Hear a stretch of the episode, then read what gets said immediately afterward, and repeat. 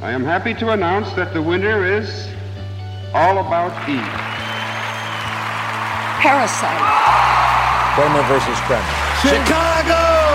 West Side Story. The Lord of the Rings, The Return of the King. One flew over the cuckoo's nest. Shakespeare in Love. May I have the envelope, please? It is April 10th, 1968. Uh, we are in the first half of the Academy Awards ceremony, the 40th annual Academy Awards. That's right, it's been 40 years since we started Oscar, and it's, uh, man, goodness, we've been through uh, so many decades of different types of movies and. Um, uh, and uh, uh, significant markers and film and cultural history. And I don't think there's a year that better represents that than 1967. So instead of asking for the envelope, please, right now, I am going to ask instead for us to go over this incredible year of transition in Hollywood. Does that sound yep. good, Sam? Can you hand me that envelope? Let me, yeah, absolutely. I will read to you the four nominees uh, that did not win Best Picture for 1967. The four nominees are Bonnie and Clyde, mm-hmm. Guess Who's Coming to Dinner, uh-huh. The Graduate, mm-hmm. and Doctor Dolittle. Oh. oh. I was really on. I was on board until we got until we got to that last one. Did you notice that little one of these things is not like the other?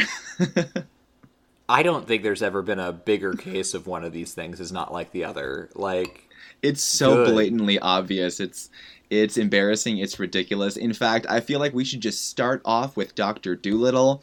Let's break down this movie. Let's give some critique about it.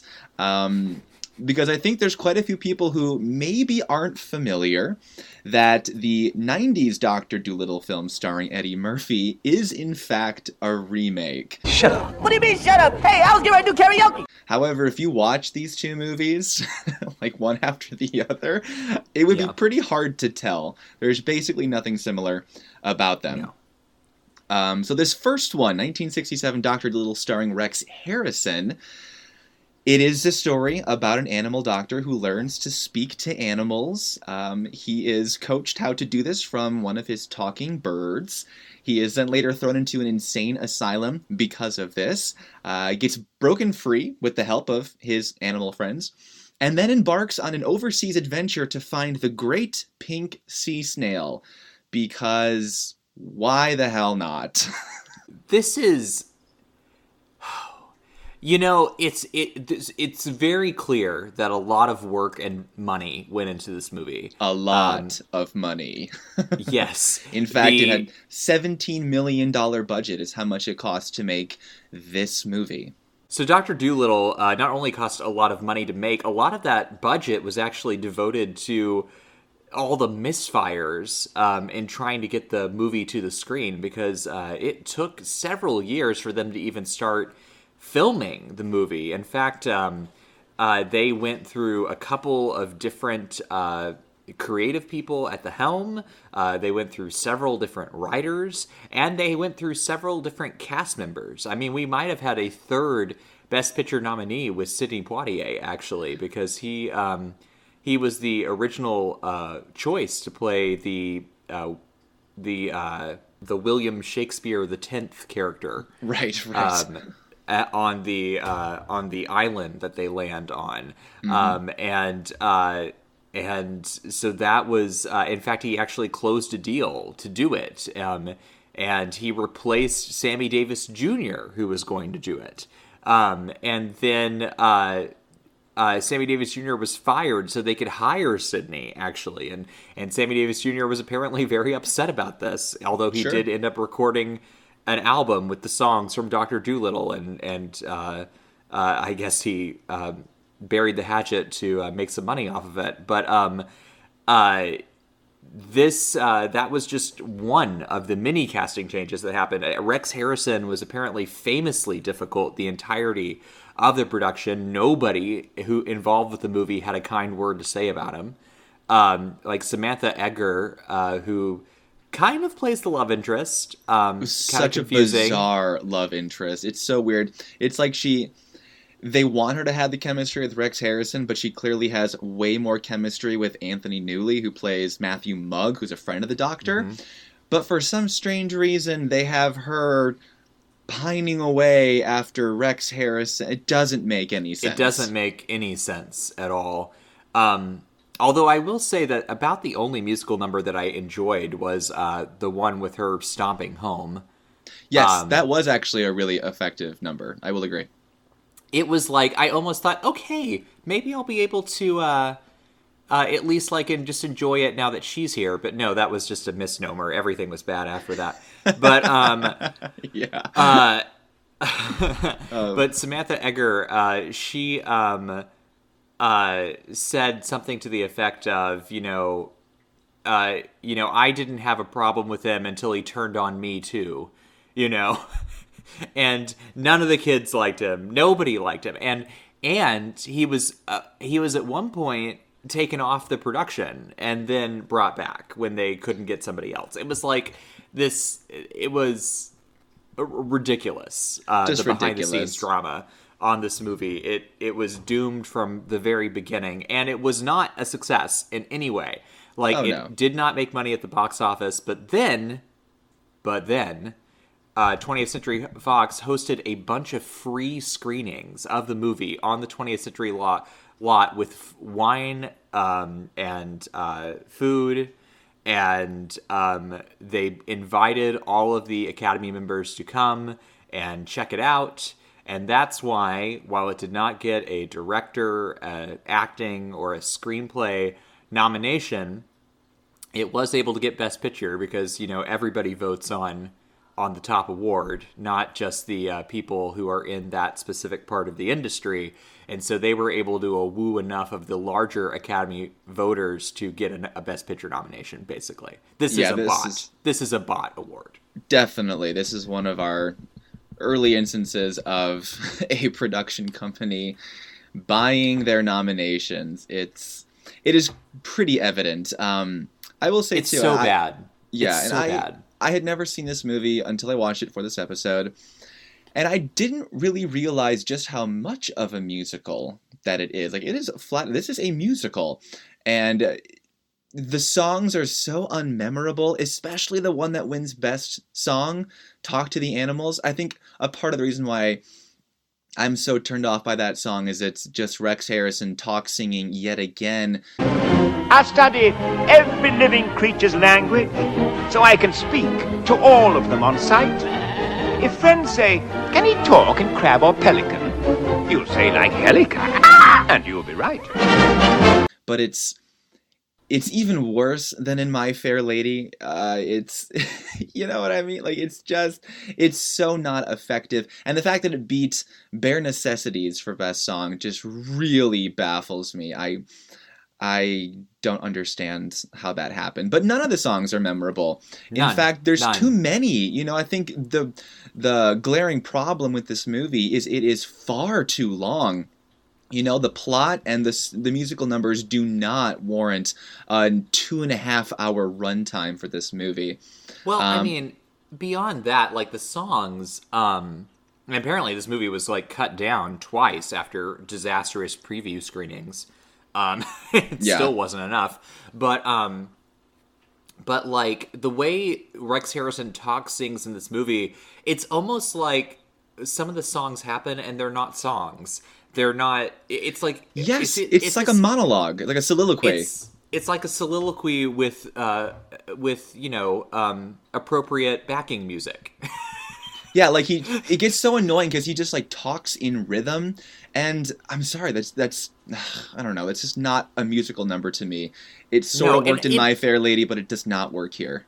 and it makes you think like something that might have salvaged this movie to where it might have at least been an enjoyable experience. Let me say, Rex Harrison is a good actor. He has made good movies. Like there are things that I enjoy Rex Harrison in. I'm not disputing the fact that he is a person who is worthy of having had a very illustrious film career. What I am saying what I am saying is that if we had put um, a singer in this role who would have sung the part instead of talked it. Um, I mean, maybe that would have upgraded a few of the songs to where they were partly, maybe a little bit more memorable. And maybe at least it would have had some of um, enjoyment in the sense that you had somebody who looked like they were having fun doing it, you know? Sure, yeah, But- he just looks bored. He looks like he wants to be anywhere else. And, you know, it shows up. Like you were talking earlier, his attitude on set was just dismal. I'm such a firm believer if you're going to be an asshole on set, you better deliver a performance at the very least. And he doesn't. I mean, there's so many He actors who are quote unquote difficult to work with, but they still deliver on Mm-hmm. what they're supposed to do for the movie. He doesn't. And I just, I we'll find get it to we'll yeah, I find it and Clyde in a angering that he, yeah, I find it angering that he was like fighting for this role. Like clearly he doesn't want to do it, and it, yeah, the film is all the worse because of it. Yeah, I, I don't think anybody involved none of the animals want to be there. No! Like I mean uh and let me say like a movie like this with this many creatures actually performing on screen, you would think that would hold some little bit of interest just because it's interesting to watch Hmm. uh, seals or um or uh, or you know squirrels or all these animals that you Oh, never see as like animal performers. It's not just some it's not just a dog, you know, doing tricks in this movie. This is literally every animal you can think of is represented in this movie at one point or another. Mm-hmm. And and the fake animal that they make at the end of the movie, while ridiculous looking, is an interesting piece of machinery, I will say. Um, like uh, they, the practical effects on how they made the big uh, pink. Uh, it's not pink, by the way. Um, it's pink on the inside. Um, right, the the the great pink sea snail. Yes, the great pink sea snail. Like I find it kind of interesting the the mechanics of the um you know, like I I can understand some nominations for, you know, the um uh, the look of the film Yes, yes, yes, yes, yes. because clearly a lot of the behind the scenes people went into a lot of prop went to a lot of trouble to make this look good. Um And it does. and, and it is it's it, there are a lot of stills that you could see from this movie and you think and you could think like oh that looks really interesting Yes. but you'd be wrong because the writing and the direction and the um and the particularly the lead performance i there i mean i think that there are some supporting some supporting performers who really give it uh, richard attenborough tries you know like Listen, they gave Um, Richard Attenborough the Golden Globe for Best Supporting Actor in this movie, and while I do think he probably has the most energy in the movie, he is in this for one number. He's in, he's out, and we never see him again. And I, Yeah. I don't Blink and miss understand that Golden Globe win. it's so bizarre to me. there's just so many moments in this movie sam i um if you, if you guys want to know my opinions on movies all the time i always log my my watches on letterboxd if anybody has that app and i uh, usually write a little something and um, the first thing i wrote in my review for this one was thank god it's over but um, i also said it's a it's riches of embarrassment Oh, yes. Yes. you know, it is Yes. riches of. It's like I would be. Uh, this is one of those movies. I, apparently, Rex Harrison's career as a leading man ended because of this movie. Well, thank Um, God. I mean, uh, uh, let's. There are things he's appropriate in. There are things I. I think he's fine. He's in a movie called Unfaithfully Yours. That's wonderful, um, and from the '40s. But uh, you know, uh, but there, but oh, God, Yeah, no, this um, isn't it. Listen, I knew we were in for so trouble bad. when there was a dancing double-headed llama. I I knew What? that we were headed for such disaster. I did wonder how that double-headed llama happened. Did they? Because it looked pretty real. I will say It did look real. I'm guessing it was just a costume, and there were two people in there tap dancing away. but again, like the people, the production team, I'm giving all the credit for this. Like they're the Yes. they're the ones who actually tried, you know. But uh, everyone else involved, no. Yes. Um, no, listen. My you- final sum with this movie is, um, yeah, it looks expensive and looks really, really cool, but overall, Doctor Dolittle does little for me. We will be referencing this movie for years to come as the as a baseline for how bad a movie can get. Oh God, yeah. How bad and just how embarrassing it is when a movie like this does slip into the best picture race. It just like delegitimizes the importance of the best picture Oscar. I ugh, this ugh. is you know we in the we had problems with several other best picture winners in the past um, including greatest show on earth uh, going my way um, broadway melody around the world Uh, in 80 days. around the world in 80 days cimarron um, but even you know broadway melody which i think would probably consistently rank objectively as the worst uh, movie to win best picture Yeah, I'd say that or um, the greatest show on earth. one of those two. Uh, you know, but Broadway Melody, I will the the slack I give Broadway Melody is that unlike The Greatest Show on Earth, it is a, a primitive talkie. It had new technology. It had new a new form of of a musical was still a new thing. No one knew what it could look like yet or how it could look better.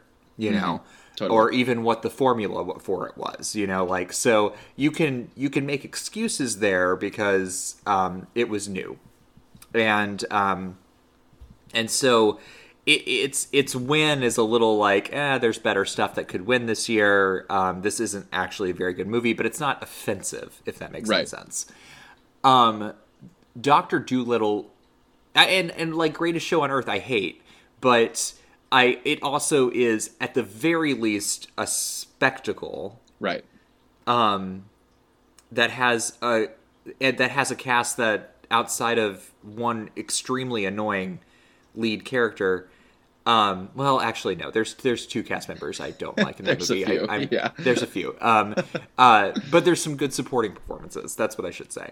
Um, but no, this is this is the worst movie I have seen that was nominated for Best Picture.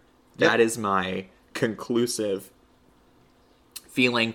And the movie that I watched before I watched this movie, like the uh, the the movie that I had most recently seen before I watched this film, was a 1978 thriller disaster movie called The Swarm, which is about killer bees. It is also atrocious, but it's one of those so bad you enjoy watching it movies. Yup, and that's Doctor Dolittle Dr. doesn't even is. have it doesn't even have that going for it. It isn't even it isn't even so bad it's good. It's just Yeah. bad. It's just I bad. It's hate it. boring. yeah. It's awful. It has absolutely no business being in this lineup. So with that I hate it, Sam. I hate it. I hate it so much. You know what? Let's move on then to some of the better films that were nominated this year. Let's go to something totally different and talk about Bonnie and Clyde. We robbed banks. okay. Complete opposite feeling about Bonnie and Clyde. like my feeling on this movie could not be more opposite. It may actually be my favorite movie of the year. That's my hot take to start off. You can you can say things about Bonnie and Clyde now. Uh, for those who are unaware, this is a story of Clyde Barrow and Bonnie Parker. They are two of the most notorious bank robbers and outlaws of all time, and it just shows their story from their humble beginnings to when they first meet all the way to their very famous and very bloody death. This was a huge surprise box office success. Uh, it was only made for two and a half million, grossed over 70 million at the box office. Nobody thought that was going to happen just because of the way this movie glorifies violence um, and blood and sex. Uh, basically, everything that the production code and the MPAA's were trying to prohibit in movies, this film goes just drastically against it. Uh, and to really good effect. I will say this movie is um, very entertaining to watch. Absolutely. It is considered one of the first quote unquote new Hollywood movies because of its breaking of those uh, normal cinematic norms. Uh, what do you think about it? Um. it- well, yeah. First of all, I mean, this is this is a movie that uh, that defines the new Hollywood. You know, Yeah. um, this is uh, the movie that comes in and just kind of proves that the studio um, system is dying, and we're going to start making movies uh, that are grittier. Uh, we're going to go on location. We're going to um, be a little bit more realistic in our depiction of violence and sex. Um, you know, we're going to show uh, all shades, no matter how um, ugly they might be, of the human condition. Yeah. And um, uh, Warren Beatty, you know, very much wanted to make this movie, and uh, he had uh, a lot of kind of famous clashes with uh, studio head Jack Warner over it. There's a story that I used to tell when I was a tour guide at Warner Brothers where.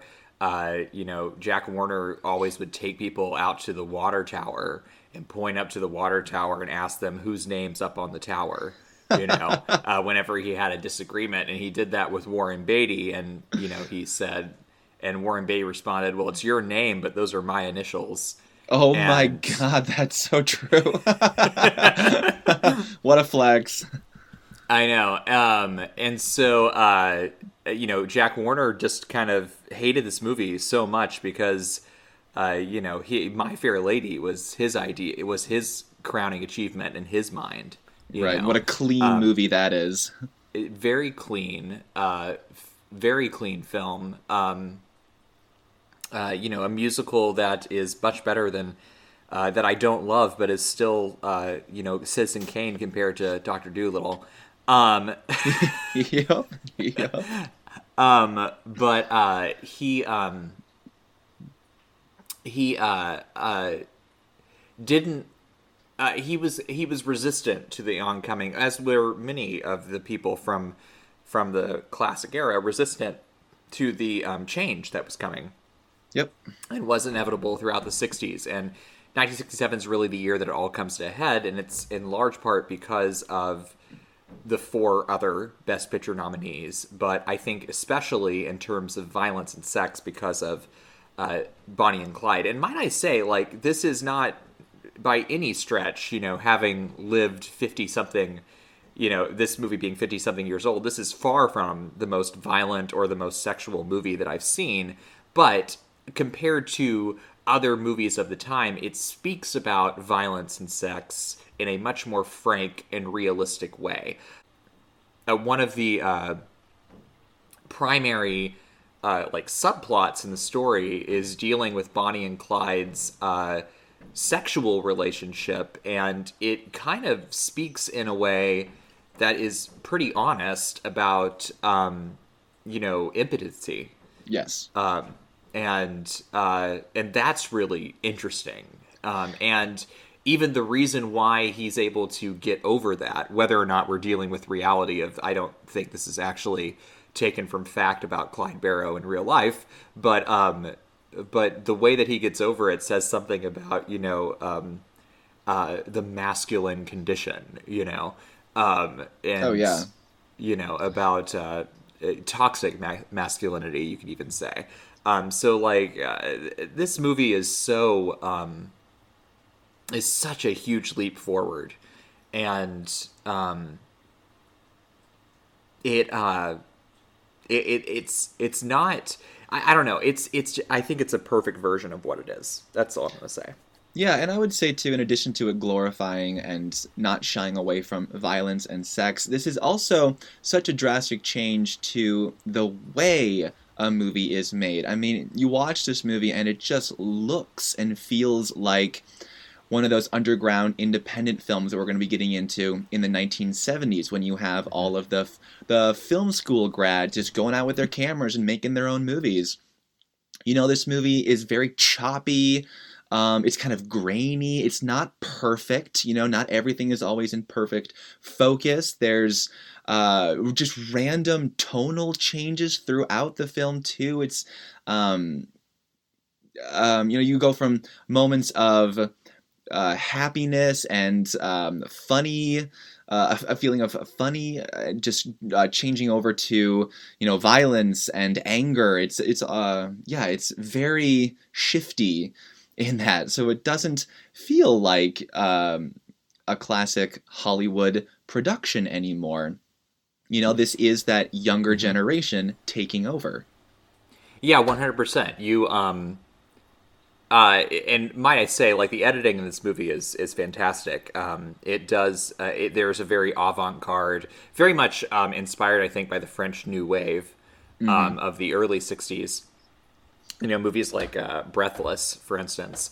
Um, but this is uh, it's it's there's so much in its graininess, in its lack of perfection. There's such style, you know. Oh yeah. And uh, from the way from the way that uh, Faye Dunaway's uh, costuming is for Bonnie, you know, to uh, the, one of my favorite scenes uh, whenever they go to visit Bonnie's uh, family. Yeah. Um, and I read they uh, they actually shot that scene through a window to make it look hazier and more mm. nostalgic, and it, oh, it does have a very interesting effect when you're watching it. It does feel. Oh, definitely. Uh, like it's something of a, a, vintage photograph, you know? Yeah, and this movie does have a lot to say with the way it's filmed, which is what I think you're getting at. Um, there is a purpose to the reasons it was shot and edited and um, even decorated in this way. You know, I think they're trying to give a voice to the anger that was really coursing through American society in the late 60s. And you see um, they kind of um, give a reasoning for their um, murder and their robbery because they are poor, and this is the only way that they can make money and feed themselves, clothe themselves, give themselves a house. Um, you know, this movie takes place in the 1930s uh, during the Great Depression. But there's such a similarity between the reasons why people are mad in the 30s and angry again in the 60s. I mean, you see posters of FDR everywhere in the background of this film, and Bonnie and Clyde have that scene where they um, meet the like the homeless family just living on the street, and the homeless family helps them, you know, helps nurse them back to health if they've been shot up. They give them food, they give them water. So it kind of shows that Bonnie and Clyde have the support of the poverty stricken public, which mm-hmm. has a lot of power to it and there is there is a lot of basis in in truth as far as that goes. You know, this movie is not factual in its um it's not factual as far as uh, a lot of details about Bonnie and Clyde in real mm-hmm. life. Um, the Barrow Gang, as they were called. Um, there are there are facts that are correct. I mean, uh, the basic idea of how his brother dies is pretty close to accurate. Mm-hmm. Um, and uh, his uh, um, uh, Estelle Parsons character, uh, she does uh, get blinded in one eye. Mm-hmm. Um, and she did leave, live to see this movie, by the way, and she consulted on the script, even, by the way. Oh, wow. Um, but then she said she loved the script, but then she hated how her character turned out on screen, which is funny because you know Estelle, Estelle Parsons ends up winning an Oscar. yeah, I guess I can see that. I mean, she really is portrayed in quite an annoying light. oh yeah, no, she screams half the movie, but she um, shrieks. Um, oh God. I thought you'd be happy if I got shot.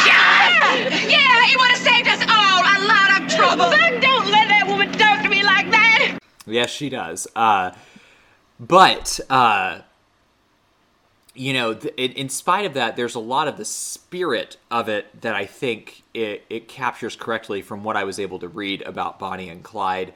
Um, because ultimately, a lot of what Clyde claimed his um, his motivations were were bucking against the uh, criminal justice system that had kept him in jail yep. and bucking against um, you know the banks uh, because of uh, you know uh, uh, uh, economic iniquity during the Great Depression and yep. um, and also and the way that they viewed people with money versus people who didn't have money. That said, they also did hold up a lot of gas stations and grocery stores and things like that, which would not have been the rich people, you know. Right. right. Um, so there are a lot of um, there, and they did kill a few a few civil civilians in real life. I think there are about eleven killings that are ultimately credited with them, but it was they were quite popular with the American public while they were on the lam. Um, for I mean, like they were front page headlines all over the country. Um, and then the public kind of turned on them after they uh, killed a couple of uh, state troopers, I believe. Um, Yep. uh, and uh, but for a while, the public was uh, kind of with them in a way. I think because for a while they were viewed as more Robin Hood type characters. You know? Exactly, Um, exactly. There's there's uh, it does a great job of capturing all the different contradictions that it must be to be a criminal criminal outlaw as these people are. Um, but it uh, that that's why the choppy editing style that's why the random burst of banjo music that's why the um, uh, the tonal shifts work so well in this movie because it captures I think the frenetic nature of what they're doing. Yeah, I would say so. Yeah, and I think all of that really resonated with the American public during the late 1960s, which fueled its box office, which fueled its social status, which I then think is what led it to its Best Picture nomination. 100%. Let's move on to another movie that's drastically different from the last. Let's talk about Guess Who's Coming to Dinner. Guess who's coming to dinner? Yes, let's let's do it. I I've actually seen this movie more than I have any other on the list. Yeah, I've seen this movie quite a bit as well. Uh, this movie is a story of a girl from an upper class white suburban family, and she is bringing home her black boyfriend to meet the parents. Now, of course, this is very controversial at the time because when this movie was being made, there were still 17 states that considered interracial marriage illegal. In fact, it wasn't until six months, I think, before the film was released that the Supreme Court case Loving versus Virginia happened, which effectively ended those laws in all of those states. So this is right in the middle of the conversation of interracial marriage, and it just puts it on the screen for everyone to see. Um, you know, there's uh there's there's a lot of back and forth forth criticism about this movie um, for various uh, reasons. Uh, I think that of the five nominees, this one is probably the one that plays the most uh, like a traditional film. Yeah. Okay. Yes. It is structured like a re- like a traditional movie. It has the pace of a regular movie. Um, it, uh, it it's you know, largely studio bound. You know, it it feels uh, it feels like a regular studio movie. Just happens to be about something that's uh, very progressive. Um, and you know, the criticism that typically comes with this movie is that uh, you know, Sidney Poitier's character is like the the perfect person, you Yes. know, and that Too perfect. uh, too perfect, and that Katharine Houghton's uh, character, that's Katharine Hepburn's real life niece, by the way, playing her daughter in this film. Um, that she is also, you know, just kind of like too simple and doesn't seem to have any complexity, and and um, you know, it's just kind of naive, you know, Right. um, and uh, I went to a screening at the TCM Film Festival a few years ago of this movie, and she did a Q&A. Um, and she said that uh, there actually was an additional scene um, that they filmed where she had more fire in her belly, you know? Okay. Um, and they ended up cutting it because the overwhelming feeling and the reason why these characters are presented in the way they are is that in order for this to be a movie that actually affected change in 1967, the feeling was that the characters had to be pretty straightforward and perfect, if you will, um, so that the American, the racist American public of that time, the racist white people of that time, I should say, Yes. um, would have the may actually accept that relationship and um uh, you know retroactively you look at that and you think like well this is just you know um this is just uh, white people patting themselves on the back for being progressive you know uh, a white savior type movie um and uh, yeah if this movie was made today that's exactly what it would be um but i think in in 1967, it's it's in a different time in a different situation where where we didn't have any type of majority support for interracial marriage being okay, even amongst progressives at the time. Yes. And uh, what is remarkable about this movie, and the thing that I like about it, is that the lead characters are these affluent San Francisco progressives, and they are forced to face their own supposed ideals. Right. You know, and um, you know, it would be interesting to see this uh, exact same story uh, with people having to accept their transgender child or Right. their uh, or their. I think that we're. I think we're probably past the point where. Uh, coastal elites would have problems accepting their gay son but i would like to see this story perhaps with with a child who um, who identifies um, as as uh, they or queer or uh, or they were assigned at birth as a man but they are actually a woman like i think that that would be the more modern day version of what the story is Absolutely. um, but um, but it is interesting to see uh, two I, I just love the idea of two progressive individuals having to be confronted with their own uh, supposed beliefs Yeah, and I Um, think what you're saying.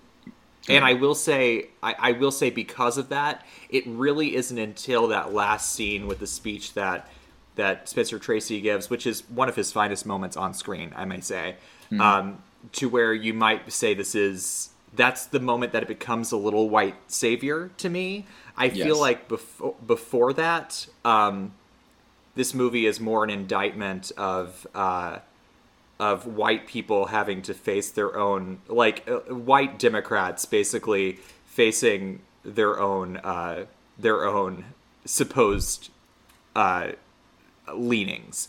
Um, but uh, so you have that caveat of, there being a little white saviorness at the end of this film but i still i still think the message is very interesting and very um, and very unfortunately relevant uh, to today.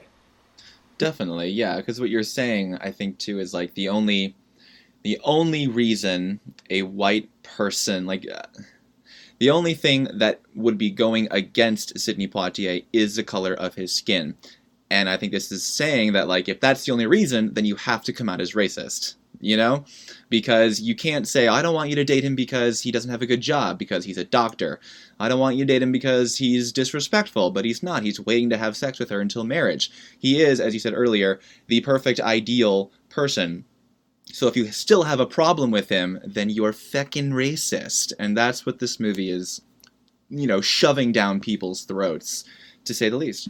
Well, Uh, it's it's- also interesting. One one element of this movie that I think is interesting is I think it's interesting that they have a black maid in the film. Yes. Um, and the black maid has is suspicious of Sidney Poitier, you Mhm. know, and um, but also just showing that iniquity by having a black maid and then, you know, having this black son-in-law and having his family over for dinner. Like we, you're just it's just forcing. It, it, it's very interesting. It's very slyly it is progressive and you can say like oh it's progressive because of interracial marriage. But i will say the movie has some levels and it is talking about um, the class differentials um, that existed that exist i should say between uh, white people and people of color in a very uh, stark and um, uh, i don't want to say in your face but you know it's not uh, it's not subtle, but it's um, but it's sly in the way it kind of sneaks up on you with some of the things that it's saying. You know, true. Very, very Um, true. And we I don't do think get it's I don't think it's as great as Bonnie and Clyde as a movie, but I do think it is. Um, I, I today I'm landing on I have ha- I've gone back and forth on this one before, but I, I'm today I'm landing on the fact that I think it is a a very good movie. Yes, very good movie. I, I agree with you. A little bit dated, and I don't think it deserved quite all the nominations that it got. Um, I can see its win for writing. I think it was a very daring screenplay for that year in that context, so I understand that. But its win for Katharine Hepburn, I have to believe, was more of a sentimental win, owing to the fact that it was her final on screen performance with Spencer Tracy, their ninth collaboration, and he died two weeks after wrapping filming. You know, an award for her. when he died, and they exactly an award for her affair.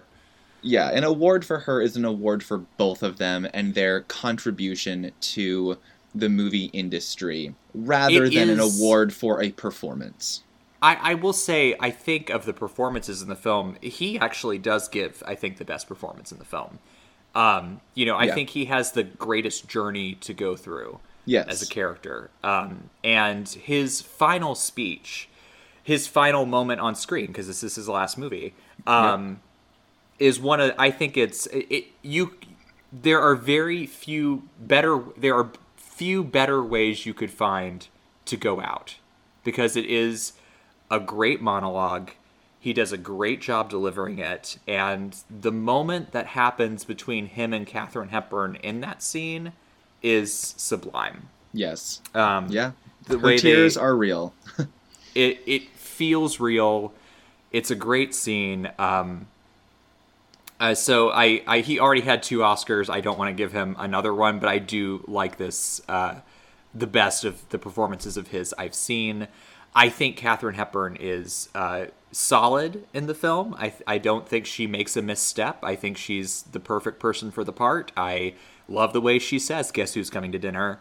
Um, she also has she has also one of the greatest like takedowns of all time Yes. when she fires a racist employee of hers um, and excuse me the way she says start your mo- motor you guys will know when it happens it's beautiful Then take the check for $5,000, which I feel you deserve, and get permanently lost. It's not that I don't want to know you, Hillary, although I don't. It's just that I'm afraid we're not really the sort of people that you can afford to be associated with. Don't speak, Hillary. Just go. Yes. um but uh, it does feel like uh, a supporting role in a lot of ways. True, true, Um, true, true. It is. It's the biggest female part in the movie, but um, you know, uh, part of it also is that uh, nobody in the academy knew that. At this point in time, when you're voting here, nobody knew that Katharine Hepburn would is only a year off of giving probably her greatest performance. Um, yes, yes, yes, yes, yes, yes, yes, yes. nobody knew that on Golden Pond would happen in the 80s. Like, Right. you know, nobody at this point in time, Katharine Hepburn is a great actress who's only won one Oscar. Yep, You know, that's true. And, there- so this, might have be been a viewed as the opportunity to give her another one. You know, definitely yes. I mean, who else was? Who else was? You, you want who else was nominated? Anne Bancroft for The Graduate, which I think is Okay. a lovely transition into our final of the four nominated films Yes. for Best Picture. And here's to you, Mrs. Robinson. Jesus loves you more than you will know. Whoa, whoa, whoa. I do want to talk about uh, whenever we in our next episode, uh, we will talk a little bit more about that Best Actress race. Mm-hmm. Um, I, I think I want to dive into that more than we have time to in this episode. Yes. Uh, so uh, that will be my spotlight in the next episode. But let's go ahead and talk about The Graduate. Let's get into it. The Graduate, another Mike Nichols film, his second, uh, and his win for Best Director. This is a movie about a recent graduate, college graduate, Benjamin Braddock, played by Dustin Hoffman, his film debut. And he feels out of place in this new world, so he takes up a romantic relationship with the wife of his father's law partner, Mrs. Robinson, played by Anne Bancroft. And to further complicate things, he does eventually begin to fall in love with Mrs. Robinson's daughter. And she strictly forbids this, thus, the drama ensues. Uh, this was a huge box office hit. Uh, made $105 million against only a $3 million budget. And probably um, probably the most significant film of the 1960s. Uh, along with Bonnie and Clyde, definitely helped to usher in this new wave of Hollywood. Um, Every part of this movie just screams fresh. Uh, you know, from the way it's shot, directed by Mike Nichols, to the music of Simon and Garfunkel, and how that is incorporated into the plot. Um, and also just this idealization of sex with an older woman. You know, this is something that I don't think anyone had ever seen on the screen. And to uh, tie in, we were talking about with the Best Actress race here, Anne Bancroft as Mrs. Robinson gives such a layered performance of this older woman. You know, I think she plays it with such um, a chilling confidence, but there is this sadness underneath her. You know, she's mourning this life of what could have been. And, you know, she even reveals to Benjamin, um, unwillingly, but she does, that she studied art in college and she obviously had dreams of pursuing a profession in that, but married a man and became a housewife. Uh, So you have these.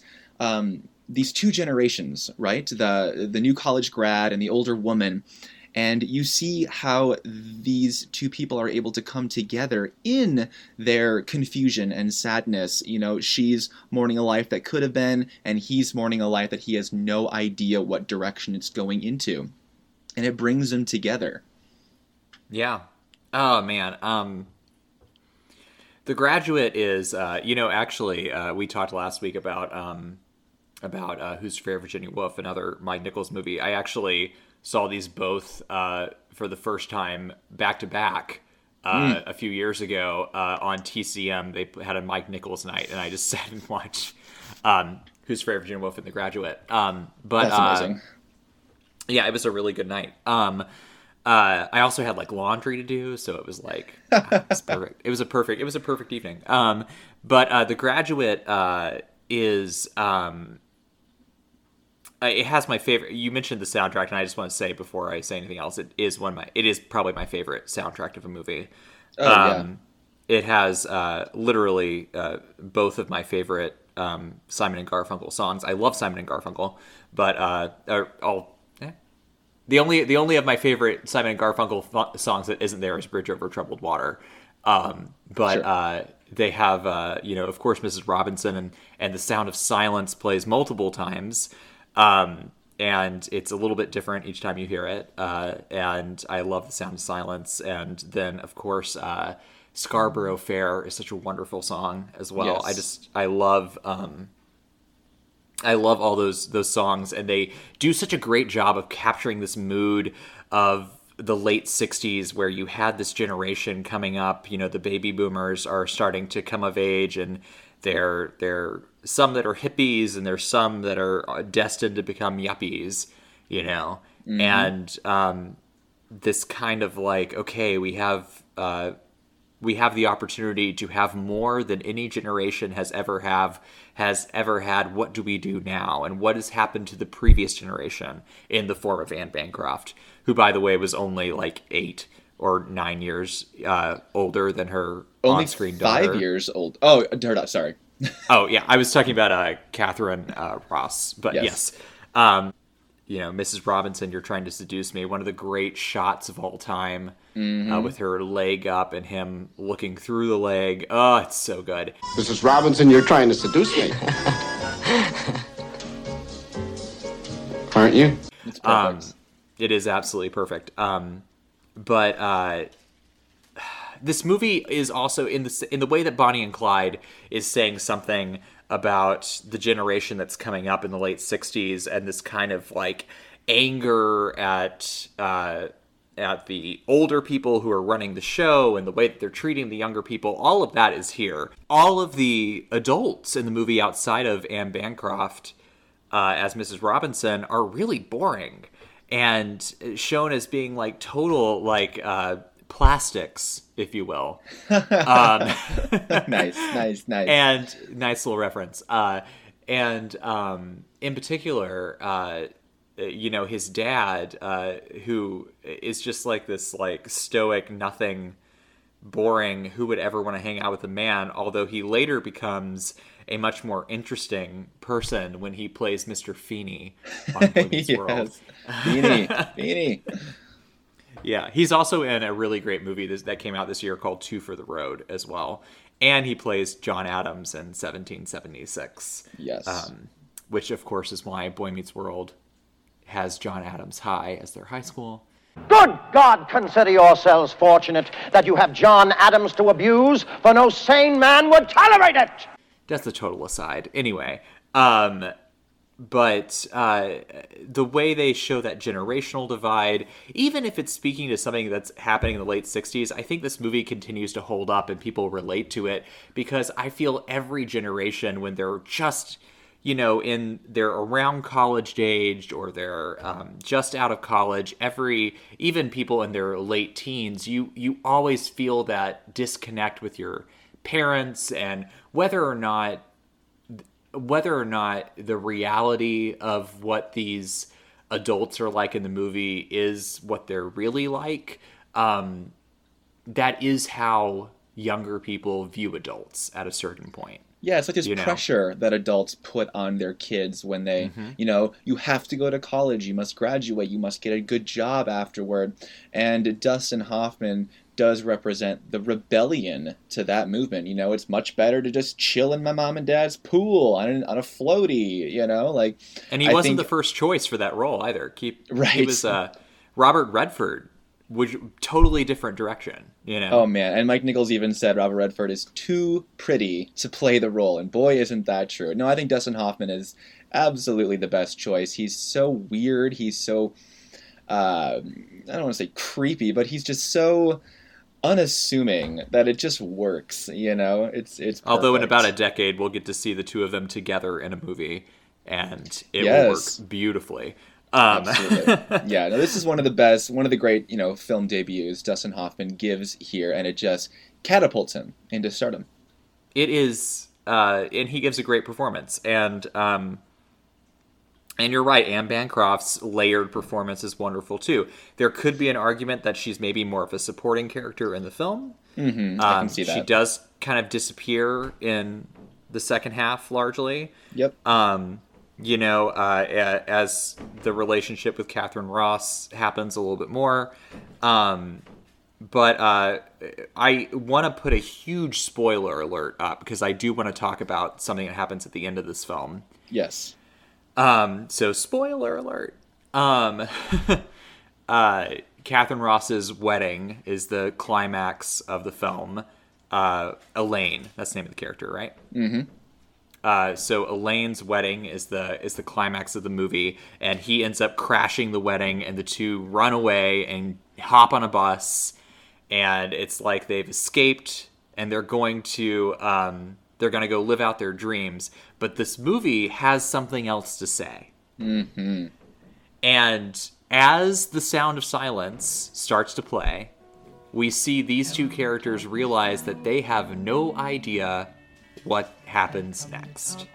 Definitely. They have no idea what they want that happiness to be. And I think that you're right. That final image of them sitting in the back of that bus, her in a wedding gown, him all sweaty from running there. They've made their dramatic escape, and then their smiles start to fade. It's such a perfect image to represent 1967, 68, any of the late 60s, really. Yeah, and they'll end up becoming just like their parents. Absolutely. You know?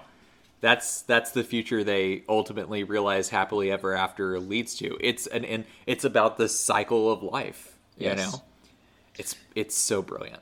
It's brilliant. And I will say, um, of these four nominees, my pick for the best of the four is The Graduates. I think this is the movie that has the most to say and is and is shot in the way to represent that the best. Talking about um, this counterculture movement, the youth conflicting with the older generations, and where is America going to go from here? The answer is we don't know.